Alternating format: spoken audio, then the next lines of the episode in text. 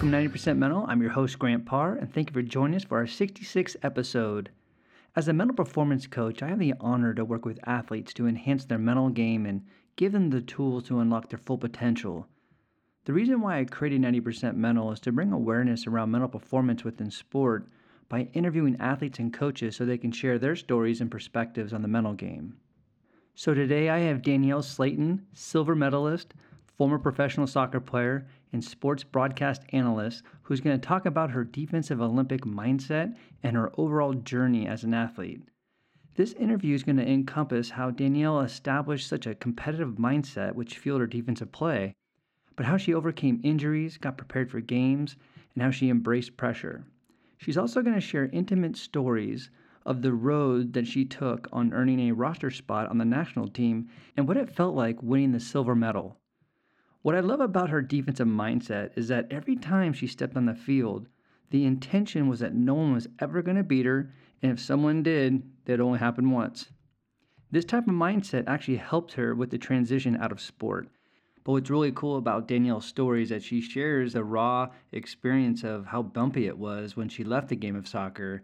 But as most things do when you have good intention, there's a great ending to it. So she got a great story to share from her athletic career into what she's doing now. I can't wait to share this interview and her energy with all of you. So without further ado, let's go talk to Danielle.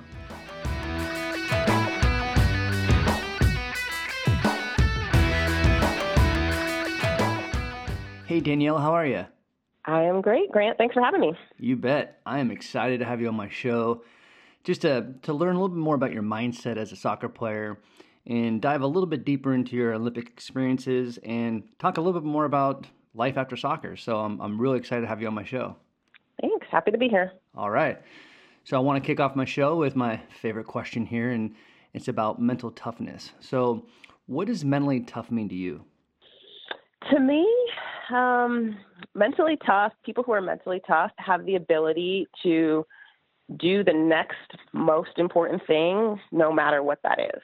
And that kind of evolved for me as I was a player because when I first started, you know, I think mentally tough and I think like physically tough, fitness, suffering, getting through it, and it was very, very much the most, um, or on the on the on the physical side, and having to wrap your brain around how to overcome some really hard obstacle. But as I kind of went through my career and even beyond my career, I think of it more as whatever's the most important thing, you have to be able and willing to do it. So sometimes that really might be rest, and sometimes that might be having a conversation, and sometimes that might be fitness and, and taking care of your body in that way. But um, doing the next most important thing, no matter what it is, is to me how I define being mentally tough. I love it it kind of co- coincides to the win mindset, something that I teach. It's what's important now. So when you can get into that that that here and now moment and do what's next, you know, again, like you said, that's being mentally tough, and I love it. And knowing, just watching some of your film, uh, the way you play defense. I mean, talk about being mentally tough throughout your career, and I can't wait to talk a little bit more about that. So, um, so that's pretty cool. So when you think about your career, your long career, was there any moment that you can like share with our my, my listeners about maybe a moment where you were mentally tough? I mean, I think the the most obvious thing and the first thing that comes to mind is just managing injury and dealing with injury because you're removed from your normal training environment. You're oftentimes not with your team. And, you know, soccer is very much a team sport. So you might be in the training room, you might be at physical therapy, and you're working really hard, not to get better, but just to kind of get back to where you were. And that can be grinding, uh, especially when, you know, times aren't aren't aren't easy and things aren't going as well as you had hoped and you know maybe you have setbacks. Um, so i think about the times when um, i was dealing with injury. I had a bunch of you know knee surgeries and um, uh, injury to my right knee and that's ultimately why i stopped playing.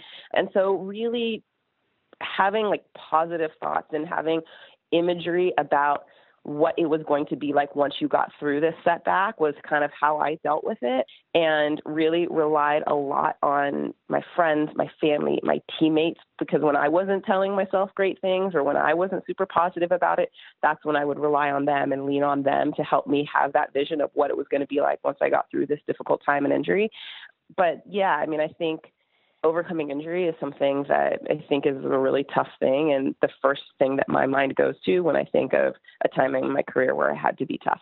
Well, it's I I, I agree with you because I you know I had a, a fairly long career in football and I had multiple injuries and I had a career ending injury. So I I can I'm empathetic to that. I think uh, you have to be mentally mentally tough to get through an injury, especially you know creating that confidence within your body again. But the fact that you used, you know, support system and imagery, I love that. It's music to my ears. So it's awesome.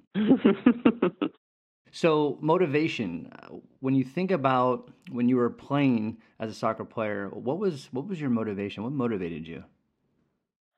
That's a good question. I mean, I think it was different at different times. I mean, when I first first started playing it was just a recreational soccer's fun five year old, it was it was fun. Like that's that's what was motivating to me. Um, and I got to be with my friends. And I think when I went through those, you know, teen tween years, it was social. Like I just wanted to hang out with my friends. That's where I wanted to be. I wanted to be away from my parents and with my girlfriends. And um, and so that's what was motivating. Um, and, you know, kind of as I got older and a little bit more competitive into that high school, college, professional, um, I think my teammates were always really motivating um, because I got to play with some of the best players in the world. And I was fortunate that I was on teams where I was a good player, but I was always around players who were better than me and um, had skills that I didn't have. And so looking at them was really motivating to either try to defend them or learn what they were doing so I could replicate that.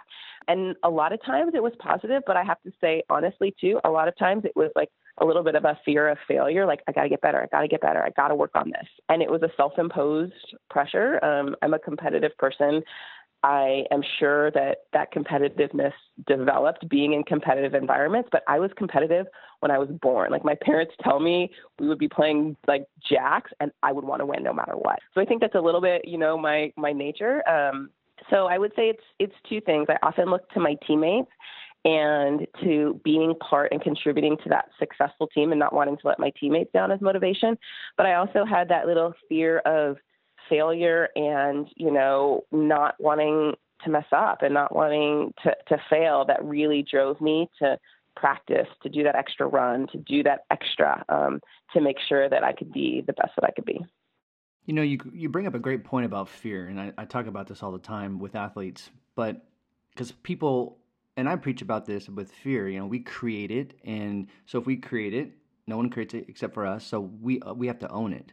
And and if you have a relationship with fear and you can use it to motivate you you can elevate you that's that's awesome. And but there's the other part of fear where it cripples you and and yeah. it paralyzes you. But the fact that you used a fear to motivate you is is it's interesting. I love it. Yeah i mean i feel like it's i had i had to find that balance and i didn't always get it right right like there were some times when you know, I felt that pressure and my cortisol levels were like out the roof. right. And that's like not healthy, right? right? But I had to find where that line was. And sometimes that fear was was well channeled and sometimes I didn't do it well and I had to find a new tool and find a new method. And sometimes I it was like all great and dandy. I never thought about being fearful. I was just confident and with my teammates and having fun and we went out and did our thing. So I mean I think it's you know, we're constantly learning skills on the technical side. We're constantly learning, you know, our, our how to get better physically and fitness wise. And I think the same thing goes on the mental side. You're constantly trying to learn what the tools are that are most applicable to that situation, that are going to be most helpful to you. The challenge is just that it's different for everybody and it's not as easily measured. So we don't always focus on it or think about it or train it in the way I might train like hitting a long ball or, you know, shooting or defending or something like that. Right. No, that's a great point. It's a great point. When you think about your mindset as a soccer player, how would you categorize it? And did it change from when you were in college to the national team and then into the professional ranks? Um, I don't I don't know 100%, but I what I can say that I feel like made me um, be a successful athlete and contributed to that was to me like games and practice were the same. And my mindset going into a game and my mindset going into practice was the same. Um, and i treated I, any games that were super high pressure i mean national championship game or olympic game like to me it was just another day on the soccer field. Um, and i really worked hard to kind of cultivate that consistency. Um, so i never got too high i never got too low i just went on and did my job. Um, and I think that enabled me to train at a high level, and it also enabled me to withstand the pressure of maybe a high situation game because, yeah, like still same size soccer field, still 22 players on the field. Like I've done this since I was five. It's really not that different, other than you know all of this other external stuff that might be trying to influence the situation. But the situation's the same if I just look at it of what's going on on the pitch. So I think that was always kind of my mindset. I don't know that I knew that consciously, but I just kind of did that and reflecting back on it. And as I evolved and spent more time thinking about the mental side, that's what I came to understand um, and learn about myself. But I think that's part of what made me successful. You talked about your, you know, your job, your role, um, and I love it that you you treated practice just like games. I love that. But as a, your role, uh, and you were many things when you played soccer, but one of your strengths was your defense. And you know, when you look back at you know some of the accolades in 2001, you were Defender of the Year. 2001 NCAA College Cup Defensive MVP. You were Defensive Player of the Year when you played for the Carolina Courage. So in your DNA, there's there's a de- defender. What fuels that mindset, playing at that level, being a defender? You will not beat me. Like you will not beat me. That I mean that was that was it. And um and you might beat me once, but I will figure out and how to manage it, how to deal with it, and then you won't beat me again. Like that's really how I felt. Um especially in like a one versus one situation. Um that was my mentality was there's no way that you're going to get around me today. And on the flip side, I was a defender who liked to attack, liked to get forward, liked to get involved. And like I took so much joy out of being a defender and going forward. And that meant really like a forward was going to have to track you or a midfielder was going to have to work all day to chase you, you know, and, and they were going to have to defend you. And that just brought me so much joy. Like I would wait for the moment when I would see a forward or a midfielder across from me, like put their hands on their knees. And I'm like, give me the ball. I want to go again. Like I own you right now. and, and that's what I would, I would look for. And I knew that it wouldn't happen in the first five minutes or 10 minutes of the game, but I but I knew come 70th minute, 80th minute, like you were going to break before I would. And that's when we might have our chance. And I think that's what's cool about soccer is, you know, goals are really hard to score. You don't have, you know, five touchdowns in a game. You often have a 1 0 scoreline or a 2 0 scoreline. And so you're working for 90 minutes to get one chance and one quality chance. And it's a cat and mouse game that you play with uh, the other team, with maybe the person you're going up against, and you have to stick with it for a long time to just get that one chance. And that's what part of what I think is special about soccer, and part of why like being mentally tough and like having that grittiness is huge in this sport because you might just get one chance and you got to be willing to stick with it over the course of an hour or 90 minutes to get that one chance. Exactly. You know, a few things. I love it that you bring up the emotion joy. I think the word doesn't, to me, doesn't get brought up enough in the world of sports because I think at the end of the day, you know, like you said earlier, you're playing sport because it's fun. And yeah. if we can tap into that joy, that joyfulness or joyous feeling, whether if it is, you know, playing defense or offense or whatever sport you're playing, I think it's important. I think to me, joy is like one of the coolest emotions, and if you can actually, yeah. you know, tap into it while you're playing, that that's awesome.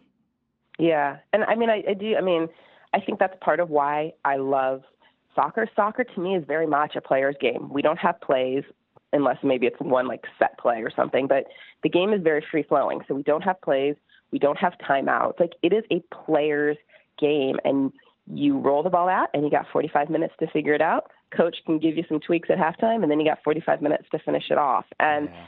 So it allows players to bring that personality and to problem solve and to figure it out on the field. And I hope that, you know, kind of as youth sport evolves, that we don't like kill the joy from the game and kill the personality from the game by overtraining and saying we must do this and we must do that. Like I think as coaches and as parents, it's really important to focus on the fun, focus on the joy, focus on bringing your personality and what's special about you out and showing that on the field. And I think that's was a big part of the national team. Like our um one of our captains, Julie Foudy, like she would always say, like laughter is permitted. Like we are on the national team, but laughter is permitted, and that's part of why I think we were successful because we had this really kind of family friendly, joyous atmosphere. Would we kick each other? Yes. Would we like fight and claw to the death, death on the field sometimes? Yes. but we'd walk off of the field and we'd be laughing. And that was, I think, part of what made us successful and what made us really great on the world stage. You know, it's, I want to bring up this story too, because that's awesome you know, one of the one of the teams that I work with, uh, Mitty High School, and I'm working with Sue Phillips and the the women's basketball team there, and she part of her culture is joy, and so before every practice, all all the girls get together in the key, and they sit. It's it's about ten minutes of them just goofing off. Uh, having fun, playing with each other, getting some kind of like rhythm, and they're moving back and forth, and they're just having fun. And I just like when I saw that for the first time, I'm like, how awesome is that that you get to start off practice with joy and yeah. and, and, and, with each other you know and yeah. it's just a it's cool. And i agree with you. I, I think man if, if we can keep joy alive in sports man that's that's that's that's key. Yep. Awesome. Awesome.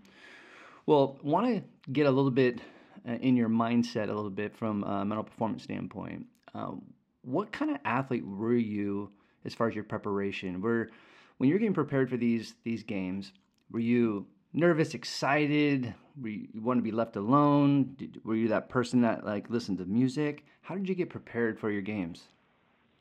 Um, so I often listen to music, and um, like I mentioned before, like I mean, for me, I you know, never wanted to get too high and I never wanted to be too low. I just kind of wanted to be right in the middle and like so I could perform optimally. Like if I was too high and excited, I could like run my energy out in the first 10 minutes, which not good when you got to go for 90 minutes. So um, I would often listen to music, but the kind of music I would listen to would depend on how I was feeling that day um, and probably how big the game was. So if it was, you know, national championship final, there is no way I was listening to crazy pump up music because I already had that like kind of nervous energy inside of me. And those were the moments when I might listen to something a little more mellow and just try to get myself to that play place where I was steady and confident and ready to go, but not too hyped or not too low. Um, and there would be times, and, and I mean, I think all professional athletes, probably all athletes in general, could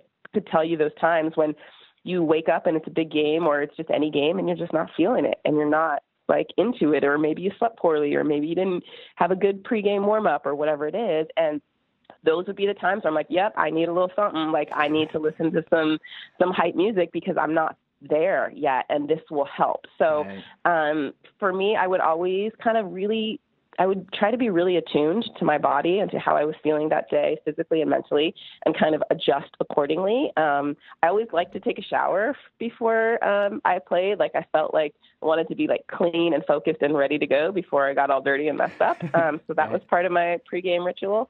Um, and then, you know, I again, I don't think that I had anything that was 100% consistent. Um, I just knew where I kind of wanted to be when I stepped in between the white lines, and then I tried to get there. Besides taking a shower, were there any other routines or rituals that you did? No, that was it, really. I mean, we always kind of had our pregame meal, um, I don't know, maybe four or five hours before a game.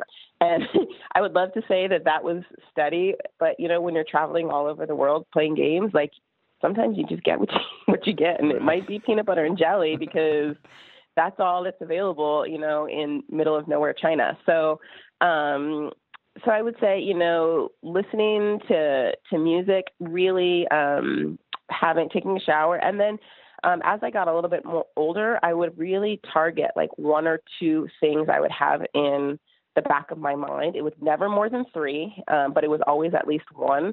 Like, this is what I want to do this game. And it could be anything, something I'd been focusing on um, in the game, something that was specifically targeted toward the opponent we were playing. But I would have that um, in the back of my mind. Um, it evolved where uh, when I first started, I would write it down like on a little piece of paper um, or a piece of tape or somewhere that I could see it. But then I got to a point where I could just keep it in my head. But I was very, very specific so I could define success for myself at the end of the game, uh, regardless of what happened on the field or what my teammates did. This is something that was entirely within my control. I knew I could accomplish it, or uh, if I worked hard at it, and and I would have that very specific target in mind heading into a game. I, I love that because I preach this all the time about intention. If we set intention, whether if it's in sport or not, in life, we're purposeful, we have a goal, we have something that we're, we're, we're aiming at, and I feel that intention equals mindset. So if we want a mindset in anything we do, we got to set intention. And I love that you've had, you know, a couple things before every game that you were focusing on and I and I do this with all of my athletes that work with me. I think it's really really important that if if you want to condition yourself with anything, you got to see it. And so if it is, you know, a, a mantra, a statement, or an acronym, you know, you got to put it in your locker room. You got to put it on your bag. You got to put it on your cleats, whatever. And it's funny because mm-hmm. a lot of the athletes I work with, I have them put WIN, the win mindset, on their cleats or on their wristbands or headbands or wherever they can see it. And it helps. It helps condition the behavior. Yeah, I mean, I, I, I totally agree, and it helps for me. At least when I first started, it was like that trigger, right? Your mind goes yeah. down this path, and oh, this isn't the path I really want to be going down right now, or this right. isn't helpful. And right. how do you trigger? Like, how do you remove that thought from your mind? And especially for me, like when you're in a game, you don't have time to negotiate with yourself, right? Like you don't have time to figure out how to solve this problem. I had to have like a pre planned solution in my head that maybe wasn't the perfect solution, but given the pressure and the circumstances, it was gonna it was gonna be good enough for that moment. And so I would have a pre-planned thought in my head of, okay, if I'm going down the wrong path, if I'm thinking negative thoughts, if I made a mistake, how do I trigger myself to get back on track? Will it be perfect? Probably not. Will I have to do it five more times? Maybe. But I already knew exactly what I was going to do, so I could replace that negative thought mm. with at least something a little bit more adequate to help right. trigger me to get me back on track. So I wasn't having to try to figure out how to do that during the game. I already knew it was already set.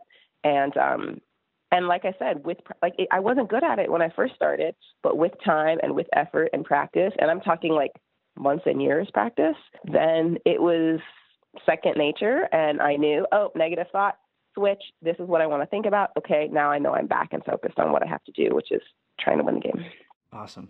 Awesome. Well, with regards to, to mental performance or mental skills training, how much did you adopt these principles like breathing, visualization, self talk, meditation? How much was that a part of your game? I would say I wish it was more. I just don't think we knew as much about this, or I wasn't as exposed to it at a young age as you know as, as exists now. So I think that things that I did before, like I knew they were a thing, like I just did them. I did do a lot of visualization, right? So I would I would just naturally be like, okay, what does that look like? Or I would see somebody do something and I would try to picture myself doing it. Um, I don't think it was formalized. I don't think I was ever trained to do it. I just somehow would like want to learn from other people's mistakes or learn from other people's successes and try and do it. So I would say visualization was certainly something that I did. Um, goal setting was something I did as a very, very young age.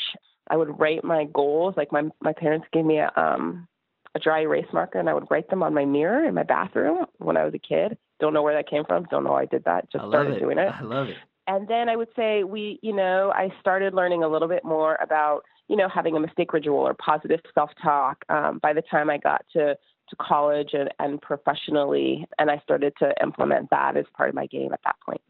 Awesome. And did you ever have a chance to work with a sports psychologist, especially at the Olympic level or professional level? Yeah, we did with the national team. We had a sports psychologist. Her name's Colleen Hacker. She's amazing. And I would say it's interesting. I mean, I would say that two things that we probably spent the most time on with her. I mean, people had different individualized plans or different, you know, different things they would be working on with her, but collectively as a whole, I would say we spent a ton of time working on goal setting, right? Like what do you want to accomplish and how are you going to get there and what that plan was. And then controlling what you can control and letting go of the rest and really understanding that what you can control is probably a lot smaller than you think or right. you want. Right. And and figuring out how to really focus and hone your energy on that and you know letting go of that which which you didn't have any control over so i thought she was great she was a huge help to to our team um, especially with regards to that as there was starting to be more and more attention on women's soccer in the 90s and 2000s and you know all of a sudden there's media this and you know winning the 99 world cup and, and just all this other stuff was going on and as professional athletes, we had to, to, to learn what it meant to be like a professional athlete in a growing media market. And so having to be able to tune out a lot of that external stuff and really just focus on what we could control and what we needed to do on the field. Yeah, it's huge. You know, last year I had Tiffany Roberts Sahaydak that uh, who you played with, and she actually brought up Colleen and had the same experience. She just had rave reviews on what she did for her and for the team. Yeah, I mean, and I think again, like I mean, it, it, people continue to understand the importance of the mental side of the game, and I think she was one of the early adopters and one of the, the, the pioneers when it came to especially working with professional women's athletes as professional opportunities were evolving in, in women's sport. She was one of the, the first ones to take our team in. She's worked with USA Hockey. She's worked with swimmer. Like she's worked with just a number of professional athletes particularly on the women's side. And she, I mean, she, she's touched a lot of lives and made a lot of a lot of difference. Beautiful, beautiful. Well, I want to switch gears a little bit uh, to your Olympic experiences. And when you think about your Olympic dream, was that always a goal to be on the national team? No, because it didn't exist when I was a kid. Like, right, I, I mean, right. I I grew up watching football. I came from a big track family, and I wanted to be Ronnie Lott and Jackie Joyner Kersee. Like that's who I wanted to be when I, I grew up it. because there was no women's soccer and especially I mean there soccer just in general, even on the men's side, you didn't see European soccer because I wasn't waking up at four in the morning to to watch, you know, European soccer or anything on some some random network that you could somehow potentially get. So I just grew up loving sports. I came from a big sports family. And I would say probably by the time I was in probably not even till college did I really think becoming a professional athlete and potentially playing for the national team was viable. And at that point, I was like, oh, maybe this soccer thing might work out for me. But for me, it really was like focus on what's in front of you. And great, you're in soccer, be fully, or you're in soccer in college. And I was fully present there. And when I would get to go and have an opportunity, I would do my best to try to be fully present there. And uh, I would just try to do the best that I could every step along the way. And then once that national team door opened, I was like, holy moly, like, wow, like I can exist here, I can fight here, I can compete here. Wow. And that's when it really became a reality for me. I can only imagine how hard it is to earn a spot on the national team. How would you describe that that experience or that journey on earning that spot? I would say like it is I don't feel like you ever felt like you had a spot to be honest. I mean, and it was the only way that I can, the only thing I can compare it to is like imagine that you have a job and it's a job that you love and it's awesome and it's great and you want to stay there for a really long time and every single day you feel like you might get fired. Wow. because every single day somebody else you know somebody else is coming up behind you. And we used to have this joke and you talked about tiffany. We we had this joke that the best time to be on the national team and the most exciting time was like during an Olympics or during a World Cup. And not because you got to play in the Olympics or World Cup, was because you knew for three weeks you weren't going to get fired. like you were on the team. Right. but the second that was over, you had to go back to proving yourself and you had to go back to trying to like compete and and and fight your way onto that roster. And so I would say the reality is that it was stressful a lot because I was constantly thinking, Did I get enough sleep? Did I eat the right thing? Have I been training this? Have I been studying this? Did I lift weights? Did I not lift enough weights? Where am I at? And so you really had to learn how to channel that stress and that energy and that pressure. And I think a lot of people who were good enough to be on the national team maybe couldn't figure that out in the right way and so that's why they didn't stay long or they had a couple of you know tryouts or a couple of you know a, a shorter stint on on the national team pool but it was it's it was stressful and i don't want to like like kid around with that because i think so many people see oh my gosh you get to travel here and you go to the olympics and all of this like the cool sexy stuff and you don't see the grind and how hard it is 95% of the time to then get like the joy and and those high peak moments that people see you know yeah. from afar you know tiffany she she talked about that as well on the podcast last year and she talked a little bit about the stress like yeah i'm on the team but someone is trying to take my position and and you're yeah. in constant not necessarily fear but it's pressure of doing your job every day just so you don't lose your spot yeah, and I mean, I think we used to say this a lot too. Like, pressure is a privilege, and so you would that was kind of a way to channel that pressure into like, look, you're lucky that you get this pressure because people would kill to be in this spot, and pressure is a privilege. And now, what do you do with that? And how do you make it and channel it into a positive a positive thing? Totally, absolutely. Now, when you earned the spot, was that a a monumental moment for you? Yeah, I mean it, it's it's huge, right? I mean it's it's the pinnacle, but I also try. I think again, like maybe this was just kind of who I was, but I I I never wanted to get too high and I never wanted to get too low. So it was awesome. Celebrate it, enjoy it, and then it's like okay back to work um, so i feel like you know i mean i think that's for me that's one of the things that i just have to work on right is constantly not moving the goalposts and constantly um, trying to get better and you know what I got to enjoy the journey a little bit. And yeah. and so I think that that's something that I always have to work on and probably will for the rest of my life. Uh, but for sure, I mean, I remember like getting to call my parents and saying, "Yeah, I made the roster. Like I'm going to the Olympics," and they lose their mind and we're screaming on the phone because this is before FaceTime, right? Like right, this right. is probably like before cell phones really even um, were super popular, and um, so yeah, I mean, there's just a lot of moments that are awesome. I feel like I wish I had almost enjoyed them more than I did, but looking back on it, I mean of course, there's just a lot of pride and a lot of joy and a lot of really, really fond memories about what I was able to accomplish. How would you describe your experience in 2000 when you're competing in the Olympics? You guys won the silver. Obviously, I know that you wanted the gold, but can yeah. you share with me a little bit that, that experience?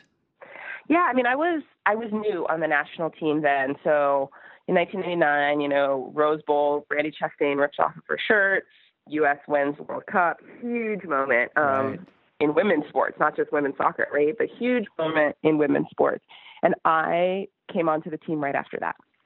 So I made the roster in 2000. I was the only person in still in college, and I was not on the 99 roster. So it was kind of the newbie trying to fit in. And at that moment, I was just kind of trying to survive, put my head down, do the work, learn, listen, and and, and figure out how to kind of where I could add in being, you know, kind of low low one on the totem pole at that point. But getting to go to the Olympics, I mean, it's just it's a dream come true. Having said that, we were there to do a job. And I have to say when you are competing in the Olympics, especially soccer that runs the length of the entire tournament, like runs the length of the entire Olympics. So yeah. it's not like, you know, you just have one event and then you can party for the rest of the rest of the Olympics. right, right. But when you're having to be there for, you know, two and a half weeks competing, enjoying the Olympics and trying to win a gold medal, they're kind of mutually exclusive. Like you're there to do your job and you try to treat it like your job. Um, now,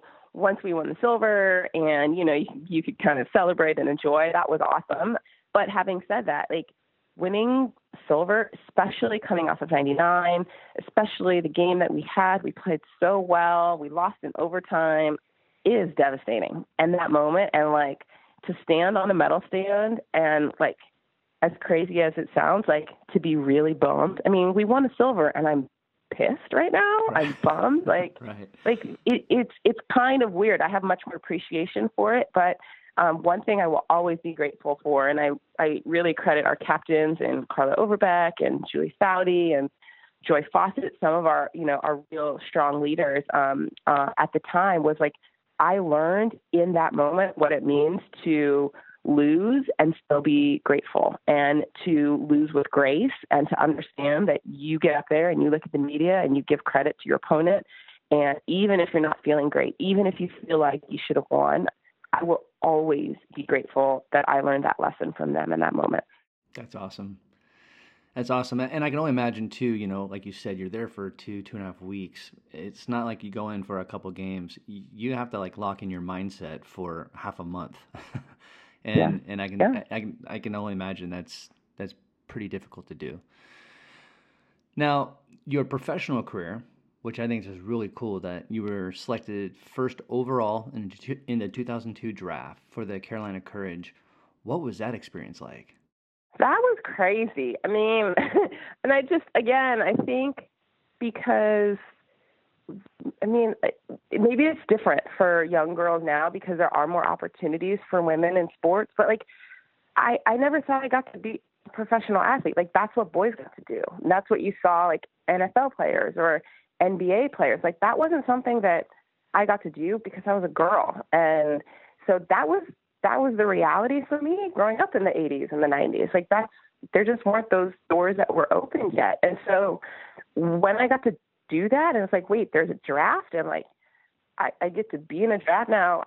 Believe me, like I was not making million dollars. I wasn't even making like tens of thousands of dollars. Like I wasn't getting paid like a professional athlete, right. but that it was, you know, that I got to participate and kind of feel what it feels like to experience that. It was just, you know, I felt big time for a day and I felt like, oh, you know, soccer is growing and women's opportunities are moving forward. And the fact that I feel like I get to play a little part in that it is is a huge honor. Absolutely. And you bring up a good point too, because I mean, I remember this.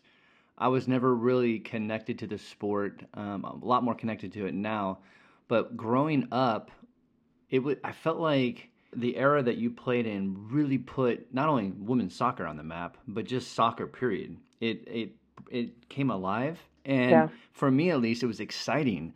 And I, it was never exciting for me when I was young, young, and and it just as I'm hearing you and I'm reflecting on that experience, like how awesome! Like, yes, this is awesome that you got you're selected number one in a draft, but you were a part of an era that like really put women's soccer on the map. Like, how cool is that?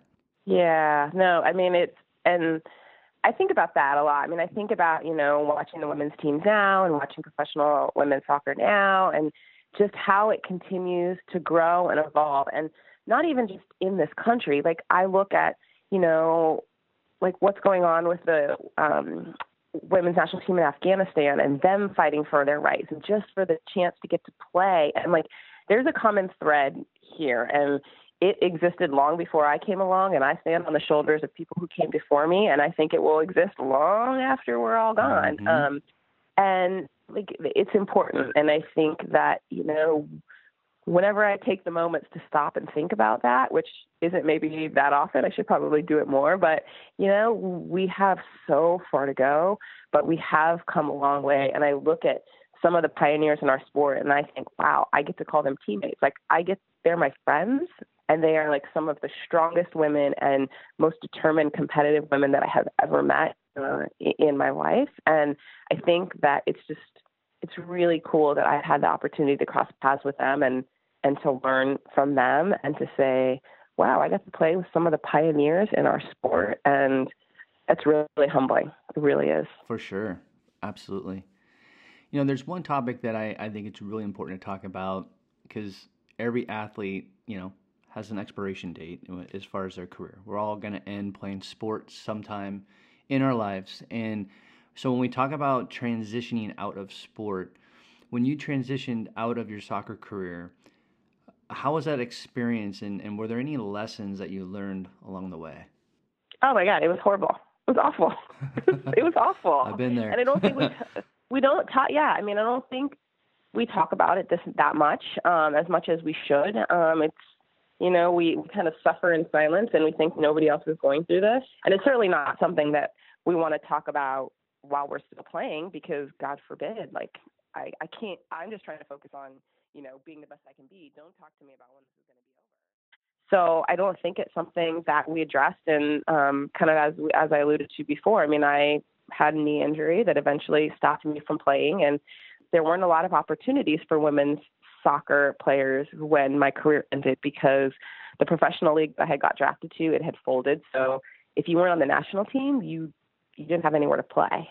And so for me, I mean, it was a little bit bad timing and just you know the way that life works out, but my career just kind of faded to black. Like it just was you just just didn't get invited into camp anymore, and that was it. And it was no fanfare, no this, no that. It was just kind of done. No goodbye, no nothing. Just okay. So I didn't really have closure on that. And I think, quite frankly, that I didn't have the tools at the time to be able to make that transition because I was grieving. I was probably a little bit depressed. And I just kept thinking, like, oh, if I just apply the tools that I used in soccer, like, suck it up, work harder, be mentally tough, right. figure it out, then that would, then I would get through it. But like, you don't get to do that with your feelings. you don't get to do that with your emotions. Right. And um, and so I needed new tools in my toolbox that I didn't have yet, and I didn't know where to find them, and I didn't know how to ask for help, and I didn't know where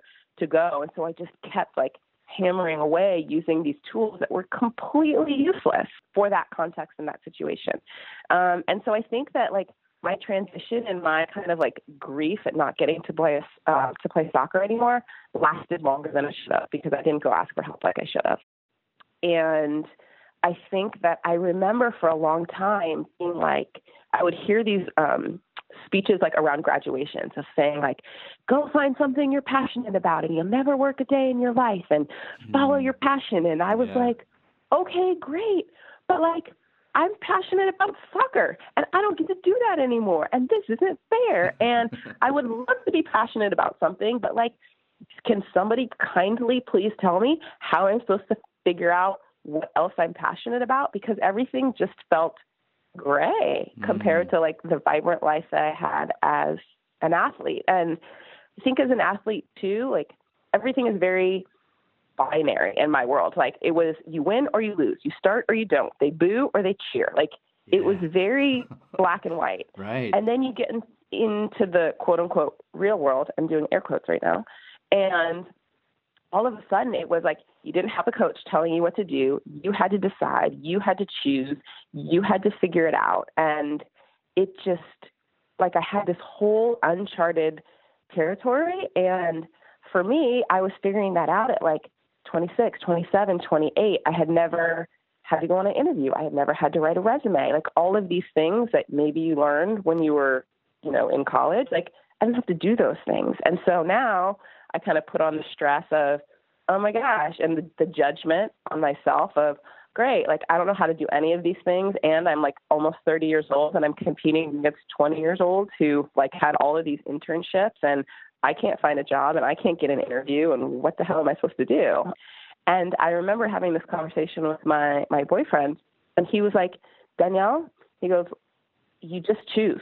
You just you just choose something and then you pay attention and if you like it, you keep doing it. And if you don't, you walk through another door and you choose something else. He's like, it's not rocket science. You're overthinking this. Just just choose something. Just get off your butt and choose something and then move forward. And so that's kind of how I think I finally got out of my funk. Like I would love to say it was like some huge aha moment, but I don't think it was. I think it was just little steps of okay, I'm going to get out of bed today, take a shower and like make five phone calls and try to connect with people or work on my resume and it was just those baby steps. And then that's when all of the tools that I learned playing soccer, like all of the hard work, figure out a plan, goal setting, like that's when all of those tools could come back into play. Yeah.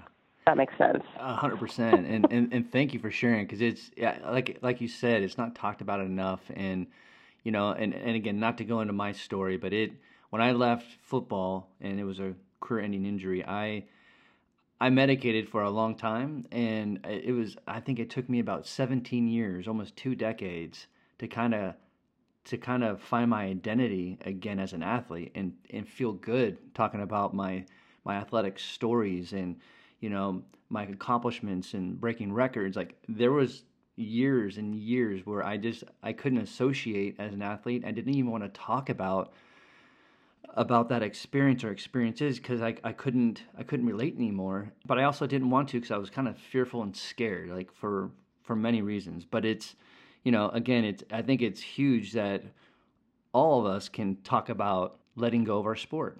But what's cool about you yeah. is that you're still connected to sport, and I want to talk about that because it seems like you're doing a few things right now.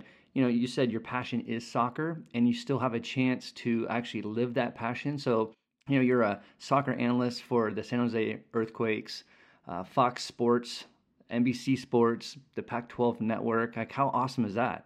Yeah, no, I mean, I, I, I love people, um, and I love telling stories, and I feel like you know, it's the perfect blend of getting to tell people stories and still stay involved in the game.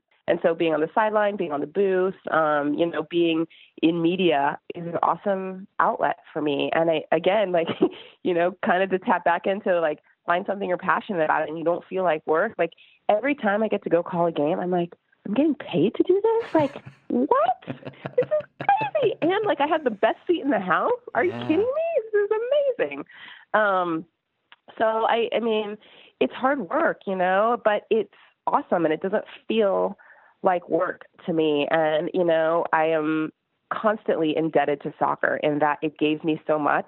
And so I'm constantly trying to find ways now that I'm, you know, secure in who I am and confident about being around the game, kind of as you alluded to, like how can I give back? How can I be a part? How can I can contribute? How can I inspire kids to, to want to be involved in this game? And there's more to being involved in soccer than just being a player or just being a coach. There's so many things you can do um, to have this sport in your life and contribute to it. And I feel like I've I found that. Um, I don't know how long it's going to last. I mean, television is a fickle business, and yeah. you know, especially being a woman and a minority woman on television, there are not a lot of opportunities. Next person could come along and you could be out.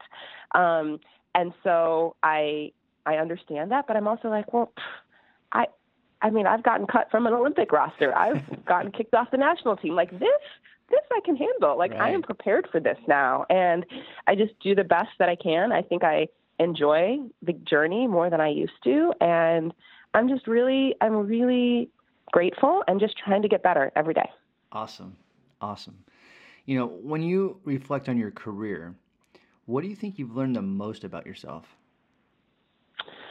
Um, I've learned that we all have really special talents and special things that make us unique and that we can bring to the game um, or bring to life. And we have to really focus on those strengths. In addition to making ourselves better, you know, in the areas where we're maybe not so good, um, whatever makes you special, like kick butt at that, do that, focus on that, um, because that's what makes you different and that's what makes you unique. And I have learned what that is about me. Um, I learned that on the field, but now, long after soccer, I know who I am and what I want to do, and to be really proud of that um, is, I think, what I'm most what I'm most proud of. Awesome, that's great. And how can my listeners follow you on social media? Oh my gosh. Well, I'm not a huge social media person, but I do tweet from time to time. Um, and my handle is Danielle V. Slaton, V as in Victoria, because that's my middle name. All right. This uh, this was great. Um, thank you so much for just sharing your mindset and your Olympic stories and just your whole journey. Um, this is very very cool, and, and I know that my listeners are going to love it too. So thank you so much for being on my show. Thank you. I appreciate you having me. I really do. You bet.